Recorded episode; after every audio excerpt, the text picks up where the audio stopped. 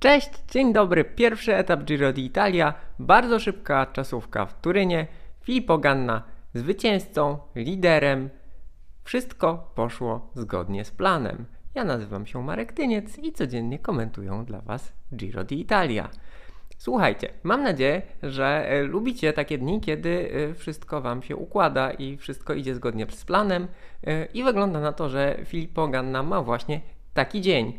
Mm, owszem, przed Giro mm, wydawało się, że może y, jego forma nie jest y, taka jak trzeba, y, że może na przykład Remi albo Remco Evenpool, albo Tobiasz Foss, albo jeszcze ktoś inny mm, tutaj troszkę krwi mu napsuje.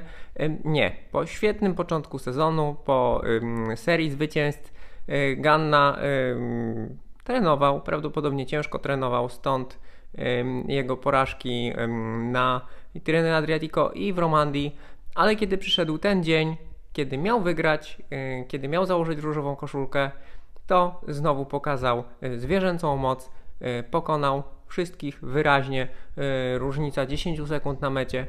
To jest przepaść przy tak szybkiej trasie, przy tak szybkiej czasówce, przy wysokiej prędkości. Mm, no cóż, jest mistrzem świata, e, ma piękny rower specjalnie na tę okazję. I w zasadzie ma rozliczoną wiosnę, bo yy, tak naprawdę to był cel jego wiosny. Drugi cel sezonu to jest złoty medal Igrzysk Olimpijskich.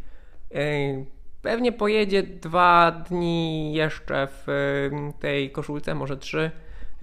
I może pracować dla swoich kolegów, może mm, tutaj może y, trenować właśnie przed dalszą częścią sezonu. Załatwione. Piękna rzecz. Y, marzenia się spełniają. Myślę, że Filippo Ganna jest szczęśliwy. Ta czasówka, tak jak powiedziałem, była krótka, była szybka i w zasadzie to, co y, można po takim etapie powiedzieć, to skupić się na wynikach mm, i na omówieniu wyników.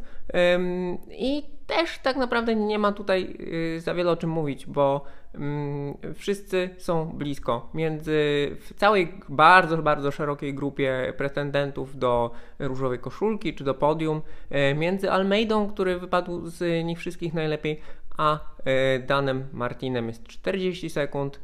Niby dużo, ale tak naprawdę e, ważne jest to, że nikt się nie wywrócił, nikt nie miał żadnych problemów.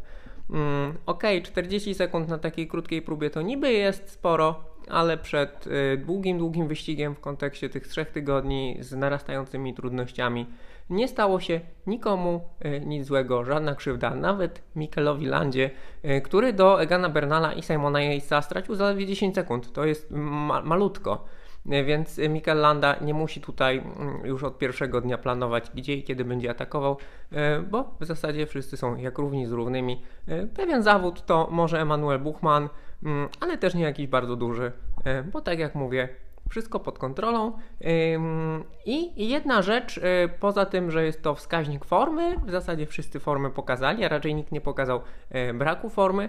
To taka krótka czasówka to jest często okazja przed etapem sprinterskim, żeby jakiś sprinter mm, pojechał na tyle dobrze, żeby dzięki bonifikatom założyć po płaskim etapie i po zwycięstwie etapowym koszulkę lidera, objąć prowadzenie. Tutaj raczej to się nie stanie, bo Ganna odjechał wszystkim bardzo tam z tych zawodników, którzy mogą y, jutro finiszować, bo jutro mamy właśnie płaski jak stół Mm, etap dojną rzeki Po, yy, to jest Max Walscheid, no i trudno oczekiwać, żeby on ten etap wygrał.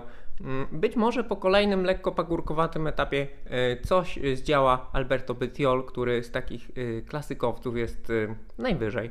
No i słuchajcie, tyle. Bardzo szybko, 4 minuty, bo to był prolog. Mm, tak naprawdę prolog, chociaż liczony jako etap troszeczkę dłuższy. I no i tyle. Słuchajcie, fajnie, że Giro się zaczęło.